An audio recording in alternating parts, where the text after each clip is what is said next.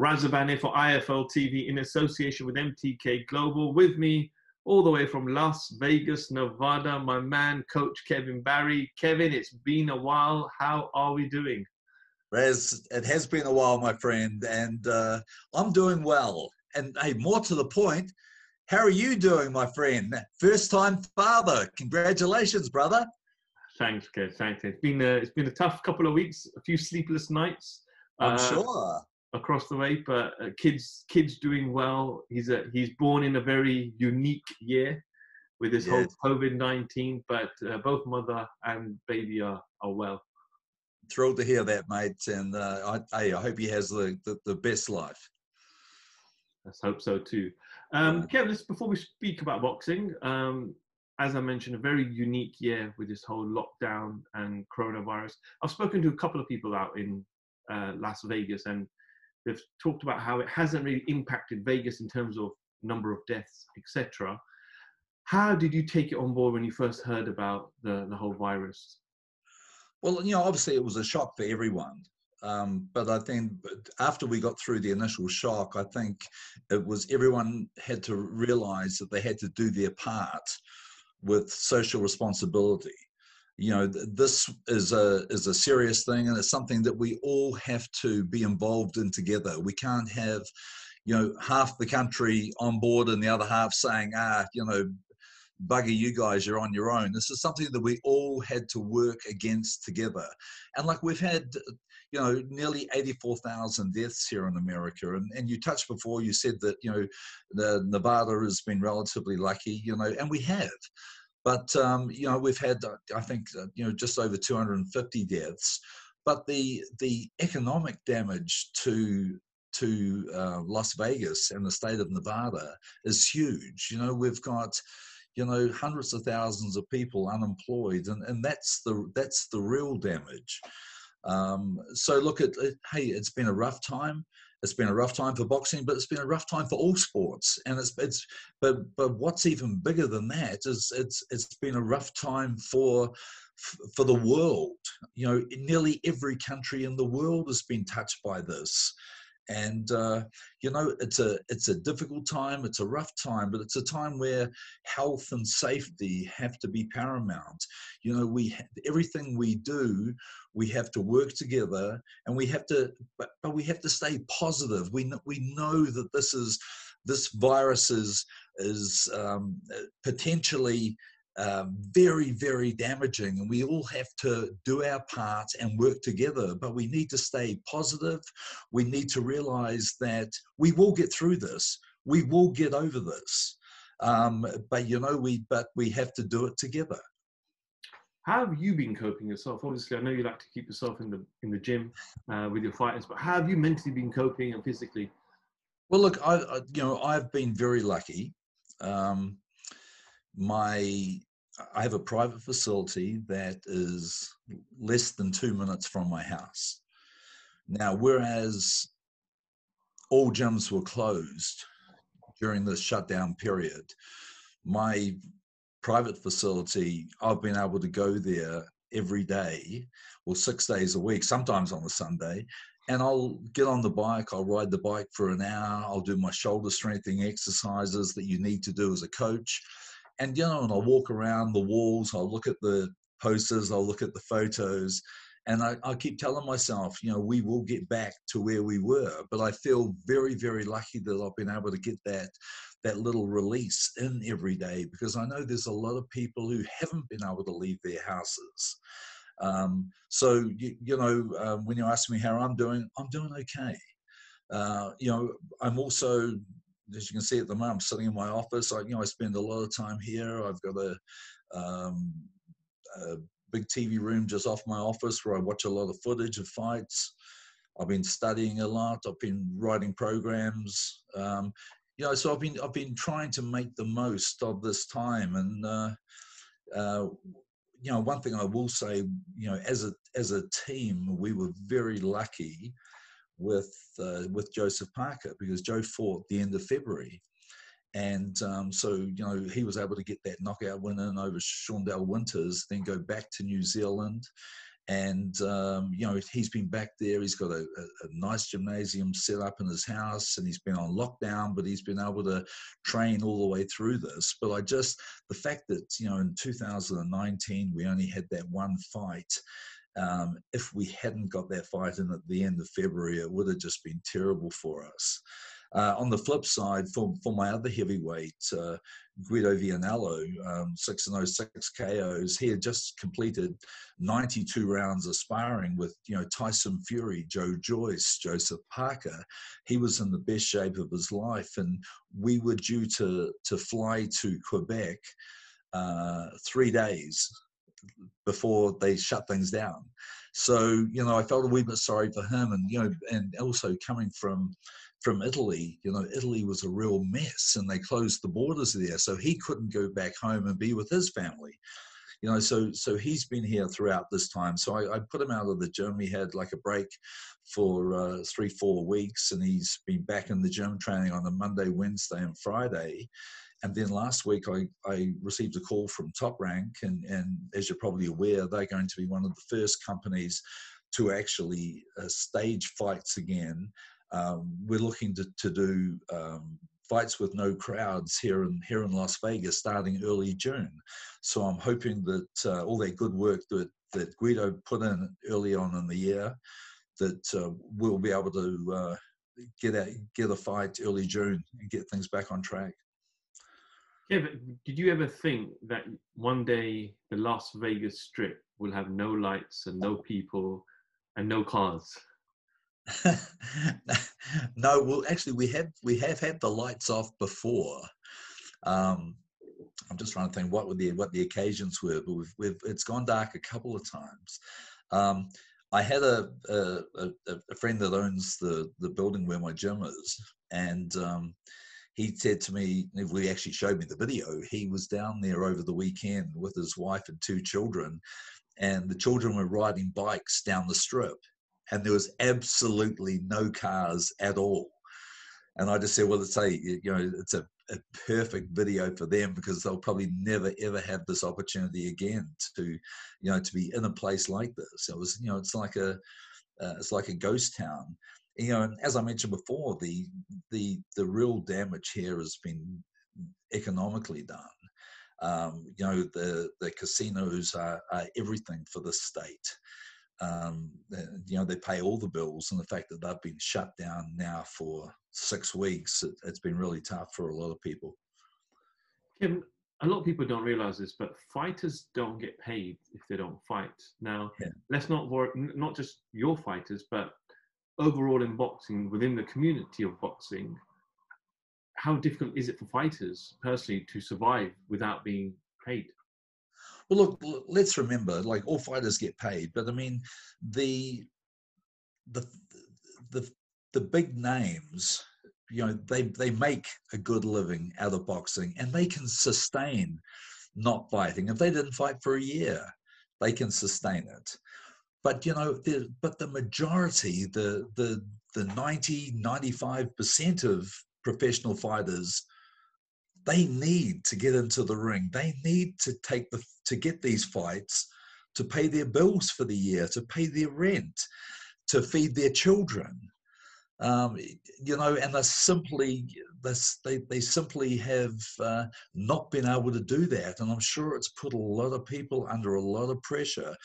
And we know the fighters are going to be affected by it. We also know that the major promotional companies, you know, most of them, um, they they have the they have the backing to carry, you know, and support a time like this. But what about the small promoters? The small promoters that rely on, you know, having their four to six shows a year, making enough income during those four and six shows to pay their bills, to pay their staff, to support the fighters that they they have under promotional contract. And one thing that is very evident uh, that, and, and I believe this is be, to be true, that a lot of these smaller companies are going to find themselves under a lot of pressure now, and they'll be making decisions for their fighters that they probably wouldn't have made if we weren't placed in this situation. And the fact that you know they need X number of shows a year, they know that their their fighters need the right number of correct fights to enable them to mature and develop at the right speed. Well, I I can honestly see a lot of these promoters now forcing the envelope a little bit, making some of their fighters that they may have under contract fight a fight that maybe the, they wouldn't have taken in better times. So, you know, desperate measures, uh, you know, cause for desperate decisions. And I think we're going to be seeing a few of these. Kev, you mentioned there earlier about Top Rank announcing they're going to be going behind closed doors in, in Vegas. How difficult is it going to be for fighters? We saw the UFC the other weekend, um, empty arena, not getting that atmosphere, that buzz. Uh, but is that is that something that's important to fighters? Well, I think it is. You know, I think it's it's important to to all sportsmen and women. You know, they are entertainers. They want to entertain. They want to have that crowd feedback. They want to get out there and be able to put on a show. So it's it, it, the the biggest the biggest thing about all this will be the mental adjustment. They're still putting the show on, and they're still got they're putting their their skills on display, but they're putting it on display for those watching on television at home, not watching at home and also sitting in the audience. And and that will be um, that that will be something that a lot of fighters will have to come to terms with. Kev, we know that you got Joseph Parker to that WBO heavyweight title. You've had obviously time to reflect, and it's almost like a, a, restart for everybody when everything kicks off again. But when you look back now at Joe's career so far, are you content? You know, I think that um, I'd be, I'd be. Look, I've had an an amazing, some amazing experiences with, with Joe. Uh, nobody thought that, for a start off, that we could um, campaign in New Zealand and take Joe all the way to the world heavyweight title. People laughed at us when we when we first put that plan out there that this is what we're planning on doing. Nobody believed that um, we'd get a 24 year old guy to be the fourth youngest of all time to win the heavyweight belt. And let's remember, the guy that he beat was a 29 and 0 undefeated Andy Ruiz um, to, to win that belt. And then, you know, we defended the title twice, and then we, through a, a, a huge uh, team effort and, and a great strategy, we put uh, a lot of pressure on, on Eddie and Anthony Joshua for that unification fight. Um, and that fight was one of the very biggest fights in the world that year. It generated more money than than most fights in the world. Um, unfortunately, you know, it was it was a fight that was promoted and marketed very very well, and the fight never really lived up to the hype. Um, because of you know a couple of things one is i think there was too much respect given by both guys to each other and secondly we had an inept referee who just did not want to let the guys fight. But you know, when you're asking, am I content? You know, I'd have to be content because you know we defied the odds for a lot of things. It was the first ever heavyweight champion from New Zealand. But you know, you can't. You know, when I'm sitting there by myself, and I'm and sure, and I'm and I'm very proud of what Joe's done, and I'm very proud of what I've done, and, and the hard work of our team. But I also know that you know, we could have done more. We could have we we we could have been better. Uh, Joe knows, you know, if we ever had that opportunity again, you know, you have to be more aggressive with a fighter like Joshua. And you know, and Joe knows that the expectations for him were great coming into that fight, and uh, as I mentioned, the fight just never lived up, never lived up to the hype do you have like a, a, another goal in mind with Joe? Do you want to go and see him become a two-time unified heavyweight yes. champion? Is that is that what's what you want next for him? That's that's our goal. Joe and I, you know, we want to we want to win that heavyweight title again, and um, we both know that Joe has enormous talent. We both know that uh, that this is something that is well within him. He's only 28 years old now we will get another crack at the world heavyweight title. And um, I think all around, I think uh, Joe will be far more mature. Uh, his approach will be different. Um, and, and I think the second time round will be so much more sweeter.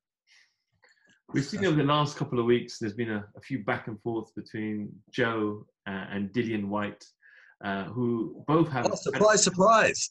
who both had a, a, great fight back here in London at the O2 Arena. Yeah. Um, but in your mind, is that the fight you want, or is there a map that you see? Is this is the route you want to take? Oh, look, we would love we would love the Dillian Whyte fight, and um, you know we've been saying that since our encounter with them. You know, a fight that you know we had everything everything against us. You know, they they they were training for a fight. We were offered the fight late. We took it on six weeks' notice. Joe still put you know really good work in, and then we got out there and, and we still expected to win the fight and you know, the headbutt to the cerebellum in the second round where he fought the whole fight concussed. You know, look, you don't need an excuse to see what happened in that fight. And even with the concussion and, and everything that Joe had and the illegal tactics that were exhibited by Dillian right throughout that fight, um, you know, Joe still had him completely out on his feet in the 11th and 12th rounds, and we should have knocked him out. And if we ever get that opportunity again, we will knock them out. And that's a fight more than any other fight in the world. That's the fight that we want. Can we know in, in New Zealand and, and in places like Australia, the the virus has has reduced or is non-existent, um, and there are rumours at the moment that Joe could potentially be going in there with Lucas Browne. There's a lot of articles I've read that that could potentially be a fight in New Zealand and you may even have a crowd there in that particular fight. Um, so is that something that you can confirm or deny? That's on the Look, I tell, you, I tell you what I can tell you. Um, one is that the Prime Minister of New Zealand, Jacinda Ardern, has done an amazing job in closing the borders and minimising the uh, damage done to New Zealand. And you know, sitting back here in America, watching the death rate go to 85,000 and you guys in the UK, I know it's over 35. Um, you know, when you look at what she has done in New Zealand, um, you know, the, the, death rate just over 20. It's it's phenomenal, and we, you know, we've been looking at um, what they've done in New Zealand. The fact now that they're down to level two. Um, you know, I think rugby is starting next week in rugby league you know so things are really looking promising there. They've done they've done a tremendous job. And you know david higgins identified that with what's going on in america and the uk that new zealand will be one of the first countries that actually opens up with the crowd. So we've been looking we've we've been looking at what the options are for us. And obviously the option is not for joe to come back to america.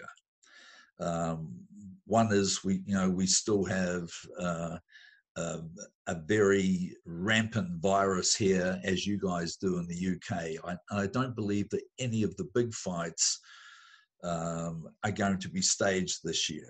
It just it, it, just doesn't look like it at the moment. So we we we looked at that our goal for Joe this year was to fight three times. We had one fight in 2019. So we thought okay, how can we make the the most of this bad situation? And like it's we have to do things properly.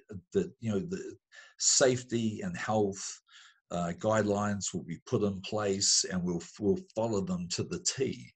But you know we we are looking to stage an event in New Zealand uh, around the middle of August. We are looking at Lucas Browne. Uh, we're looking at some other fighters as well. But look, Lucas, you look at Joe's record um, 27 and 2, Lucas Browne 29 and 2. Lucas Browne, 80% knockout percentage, Joseph Parker, 70%.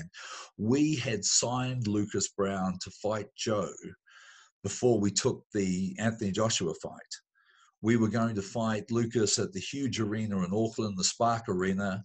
And, you know, when we started our our lobbying to get that unification fight, the Lucas Browne fight was put on the back burner.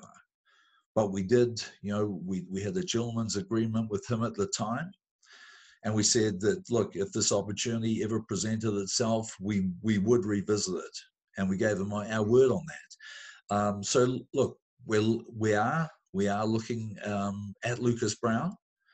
Um, David Higgins has been negotiating with his promoter uh, over the last couple of weeks. We're looking at uh, whether or not you know we can um, we can qualify inside the health and safety guidelines, which we believe we can, and we will, we will do that to the to the letter.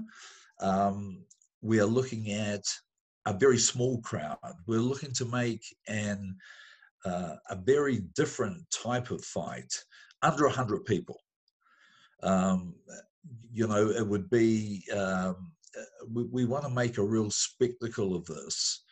And um, I think having a small crowd, we can have a, a, very special, a very unique atmosphere, something that we've never seen before, and something that, you know, I think we could probably do a documentary around.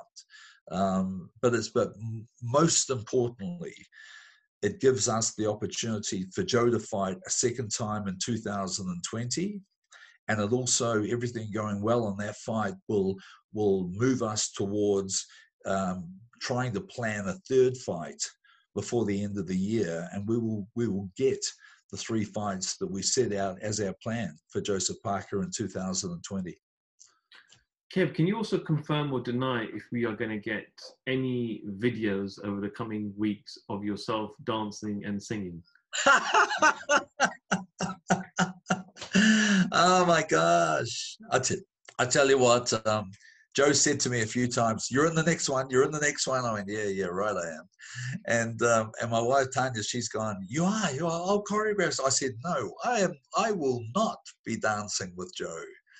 Um, and, and I will say that him and I, we have, when we do our ring walks before, uh, not our ring walks, our, our morning walk the, on fight day, we quite often, will have a little, a little dance. But I'll leave I'll leave the uh, dancing and the showmanship to Mr. Parker because by God he's done an outstanding job. Like he has entertained and put smiles on people's faces all around the world. He has spread his following hugely throughout this. He's one of the guys who has more than anyone else who has stayed relevant during this quiet time. And Joe's fan base outside of boxing and sports people has gone through the roof. You know, people who never ever knew who Joseph Parker was know who he is now. And we've had like I probably get you know three interviews a week for him that I send down. But most people go directly to Joe. He's doing interviews nearly every day the the footage has been played in New Zealand and Australia. It's been played on the news here in Las Vegas and other parts of America. It's, you know, it, it's uh, it's all over the place. Uh, and when you get the likes of Michael Buffer and Tyson Fury, and and then you've got Eddie Hearn saying to Joe, "I want to be in on the next one," and you know, so you know you're on. You've, you've hit something that's gold.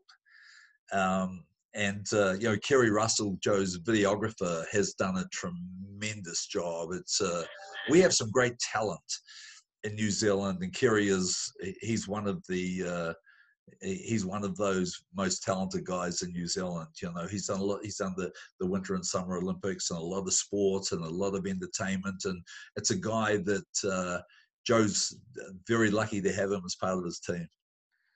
Well, let's hope you are in one of the the next ones. I thought we moved on from there, Raz. um, Kev, let's just talk about fighters in the heavyweight division outside of your uh, outside of Joseph Parker. Um, uh-huh. A few back and forth between Dillian Whyte and Andy Ruiz that we've seen lately. That's blown up. Yes. Dillian's been calling out Andy Ruiz, saying money's been offered, millions of pounds. Andy right. said, "You haven't offered me exactly what I wanted." Uh-huh. Um, what did you make of the whole backlash between both of them? Well, I tell you what, mate. I look, you know, for a start, I thought it was just a little bit of hype. You know, both guys just using each other to uh, keep their names relevant. And when I saw that, actually, Dillian Whyte was was serious about the Andy Ruiz fight. I just thought, oh my God, I just could not understand why. For the for me, I think that Andy Ruiz would be one of the last guys that he would want to be in the ring with at the moment. We know that Dillian has, um, you know, he's strung some really good wins together. We we know that he's been sitting there in that uh, mandatory position forever, and um, and we all know that he deserves a crack at the title. So, and the fact that you know it, it was, the, the, I believe, the last date was that they had to fight him. The winner of uh, Fury and Wilder had to fight him by January or February next year. Well, we know that's never going to happen. But when I look at the style of Andy Ruiz and I look at the style of Dillian Whyte, I think myself as a coach, I think that's a terrible style for Dillian Whyte. I think Andy uh, Andy's skill level is far superior. I think he's got very deceptive um, hand speed and movement. And uh, the but the the biggest thing that that I believe is is underestimated is the power of Andy Ruiz. He hits very very hard, and uh, when you look at Dillian Whyte, he was down. Joshua had him down. Um, Joseph Parker um, had him down and out all but in the 11th and 12th rounds of their fight. Oscar Rivas had him down. Now, looking at those three fights, I know Andy Ruiz is going to have him on the canvas. Um, I just think it's I just think it's a bad style. So, would you tell him? Would you advise not to take the fight? Oh my God, I think it's a terrible fight for him. If he wants to to get that world title fight that he's been, you know, that he does deserve, and that he's been screaming for for a number of years, then I then I think he wants to stay away from Andy Ruiz. You obviously fought Andy Ruiz uh, to win the WBO title initially. Andy's gone on to win uh, the unified titles when he beat Anthony Joshua um, about a year ago now. Andy Ruiz obviously didn't come in the best of shapes in the in the rematch. Is he still a force to be reckoned with in the heavyweight uh, division? One hundred percent. I have always thought that um, that Andy Ruiz is, is, one of the top one of the top guys in the heavyweight division, even well before the first Joshua fight. I would have easily had him in my top ten. And I and, I tell you what, I think it's a smart move that he's made going to Eddie Reynoso because I think um, Eddie will actually make him a better fighter. Um, I you know you look at, at, at chemistry and I think they're they're you know just we can never really know, but looking in from the outside, it looks like a really good fit for him.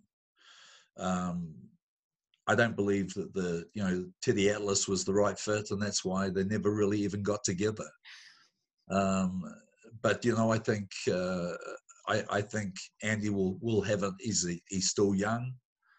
Um, I think a a disciplined Andy Ruiz who trains properly, um, doesn't balloon up in weight, is going to be a handful for, for anyone in the heavyweight division.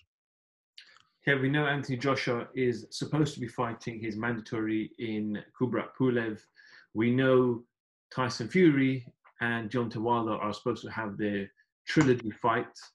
There were talks about potentially Pulev and Deontay Wilder taking some step aside money to allow Joshua and Fury to fight in a place maybe like Saudi Arabia towards the end of the year. If you are the coach or manager of Pulev or Deontay Wilder, more specifically Deontay Wilder, do you step aside and allow Joshua and Fury to fight, or do you say no? I want my rematch with Fury? Well, it all depends how much money they're going to offer you. You know, if, if it's if it's small money, the answer is no. If it's uh, if, if they're going to pay you a lot of money to step aside, because let's remember, like if, if Joshua and Fury were to get together, which it, it's it's a massive, massive, massive fight, and they would have to pay a lot of step aside money. I think the person who would probably benefit the most from that would be someone like Pulev, and because I think Pulev's going to get one shot. He's going to get a payday against Joshua. Joshua's going to knock him out, and then his career at the age of 39, 40 is probably going to be over. Um, so someone like him, I think it's uh, it would be more beneficial for. I look at Deontay Wilder, and I think he's um, probably deep down a little embarrassed about that second fight. Um, he looks at the two knockdowns in the first fight and goes, "Well, you know, why did the second fight turn out so different?" Um, and I think he he would probably he would want the opportunity to uh, um, to erase some of those demons from the second fight. But you know, sitting there in the audience, I was in the in the third row with Joe Parker in uh, in Tyson's corner, and looking at the second fight, it would be hard to see the, the third fight going any different. Um, I don't, you know, all these stories about, you know, Joshua and Fury, uh, I, I think it's more, it's more building up a fight that will probably, probably won't happen for, for at least another year, maybe longer. Have you had Fury on the pads. You've worked with him a little bit when Ben was involved as well. I know you're good friends with the camp. You know Joe's very good friends with Fury as well. Um, did you expect that kind of performance where Fury came running out to the middle of the ring, took front foot, and attacked from the off, offset? No, mate, I, I honestly didn't, and it, uh, it it shocked me. I never ever saw that, and I know Tyson was talking about it, and I know John was talking about it, and and but I still could not believe the way he dismantled him. You know, one thing about Tyson Fury that I think is really, really underestimated is the guy has an extremely high boxing IQ. And when we listen to uh, a lot of the stuff that comes out of his mouth, a lot of people just shake their head and they dismiss it. And so, therefore, um, when he's actually outlining a blueprint, you know, a lot of people take it with take it tongue in cheek and they don't know what to believe and what not to believe. And, and I'm using as an example uh, some of the sexual explicit stuff that he was that he was saying before the second fight. And then the then a week later he'll start saying, okay, this is the this is now the game. You know, after you shake your head at that, um, uh, you'll he'll say this is the game plan. You know, I'm going to push him back. I'm going to take all the weight off his front foot and knock him out. And obviously, um, once once he did not allow Wilder to to step forward and put the weight on the front foot, to step with his back foot when he threw his right hand. Once he couldn't do that, it was game over. And you know, in hindsight, I'm I'm, I'm reminded of a of a of a similar situation when Evander Holyfield fought Mike Tyson the first time, and I think uh, Holyfield was like a 20 to 1 underdog. And all Holyfield knew in his mind that Mike can't fight going backwards. I'm not going to allow him to come forward every time we come together. I'm walking him backwards. And once he did that, it was game over. Mike, he took all the power away from Tyson, and of course, knocked him out and battered him.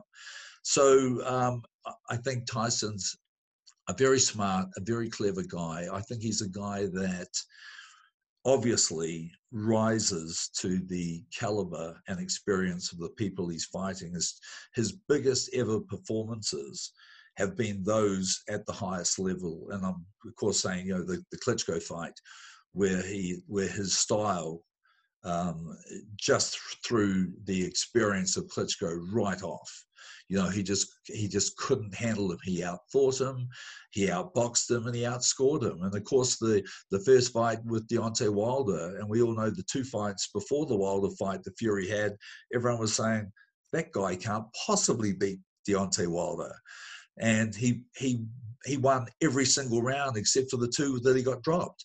Um, so then the third fight, when the pressure was really on again, everyone was saying it's a 50-50, but you know, this is Wilder's chance to to you know to pay back from the first fight.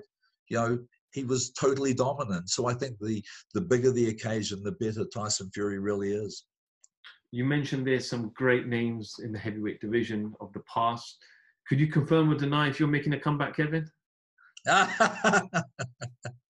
Uh, yeah, I'm making a comeback to coaching. I've been trying to fix my shoulders while uh, while we've had these two months off, so that all the all the blows. I, I'm a hand on hands on coach, and uh, my son shakes his head and he goes, "What are you doing, Dad? Take the pads off." And he's always trying to get the pads on, you know, to to protect me. And and I'm still thinking, well, look, I you know I turned uh, I turned 60 this year. I know I've got uh, I've got a few good years left of me, and I'm just working hard to to make sure that I can keep being a, a good hands-on coach. What did you make of this whole Mike Tyson, Holyfield, Shannon Briggs? I think James Toney as well, all saying James Toney's in there. Mate, I tell you what, I think it's uh, look, it, it makes for good copy, but look, uh, you've got to shake your head at it. You know, when you look at um, Mike Tyson, 53, Evander Holyfield, 57. Come on, guys, grow up. You know, it's like uh, no one, no one defeats Father Time.